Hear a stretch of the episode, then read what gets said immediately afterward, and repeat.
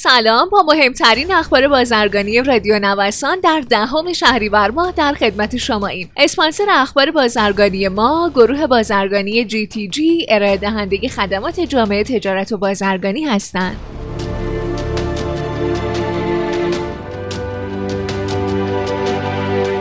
اخبار واصله از عملکرد متفاوت برخی از ممیزین مالیاتی در محاسبه مالیات سود تسعیر نرخ ارز حاصل از صادرات سبب شده تا موضوع در آخرین کارگروه تخصصی شورای گفتگوی دولت و بخش خصوصی بررسی بشه. بر این اساس سازمان امور مالیاتی اعلام کرده صادرکنندگانی که رفع تعهد ارزی خودشون رو انجام دادن میتونن بدون قید و شرط از معافیت سود تفاوت نرخ ارز ناشی از تسعیر ارز حاصل از صادرات استفاده کنند.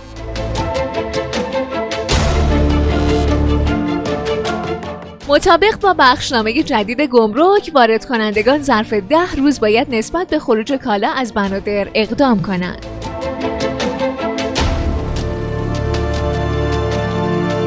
به گفته مدیرعامل اتحادیه تعاونی‌های لبنی، همکنون حدود سی هزار تن شیر خشک در کارخانه‌ها دپو شده که قاچاقچیان در حال صادرات اون به پاکستان هستند.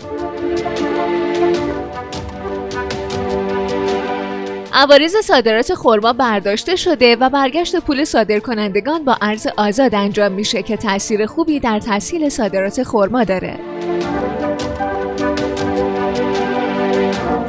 و اما ممنوع شدن واردات پلاستیک به سریلانکا. وزیر محیط زیست سریلانکا اعلام کرده واردات محصولات پلاستیکی رو برای محافظت از فیل‌های وحشی و گوزن‌ها که با خوردن پلاستیک در محل‌های انباشت زباله می‌میرن ممنوع می‌کنه.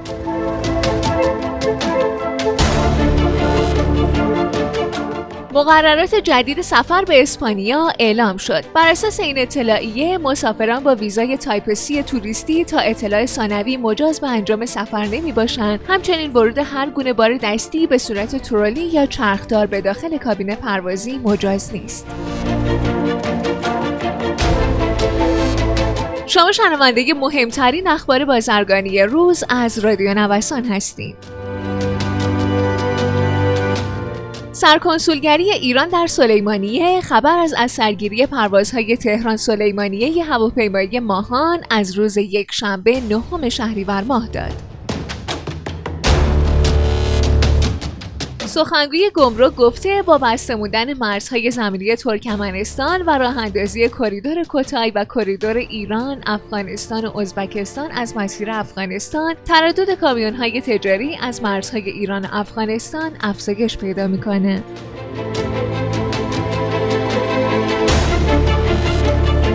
صادرات فرش ایرانی هم متوقف شد. رئیس اتحادیه تولید کنندگان و بافندگان فرش دستباف گفته فرش کالایی نیست که بتونیم اون رو خیلی فوری در کشورهای خارجی به فروش برسونیم، اما دولت میگه شش ماه فرصت داریم تا ارز حاصل از صادرات رو به کشور برگردونیم و این یکی از مشکلات اساسی صادرکنندگانه.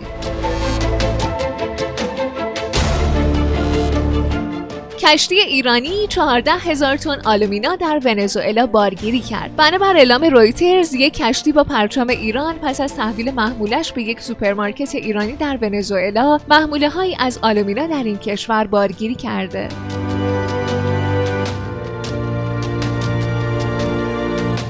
گمرک ایران اعلام کرده مطابق با بخشنامه گمرک، واردکنندگان ظرف ده روز باید نسبت به خروج کالا از بنادر اقدام کنند. گفته میشه مرز مهران که پیش از این روزهای یکشنبه و چهارشنبه فعال بود، روزهای دوشنبه و سهشنبه هم با پذیرش روزانه دویست و پنجاه کامیون عراقی برای انتقال کالاهای صادراتی فعال خواهد بود.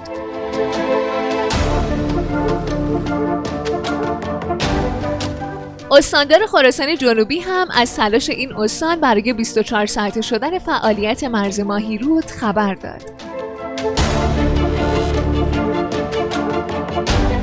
درآمد ارزی چین از کفش معادل کل صادرات ایران. به گفته رئیس اتحادیه کفش، چینی‌ها از محل صادرات کفش هشتاد میلیارد دلار درآمد دارند و ایتالیایی‌ها حدود سیزده میلیارد دلار، اما این رقم برای ایران در حد صد میلیون دلاره.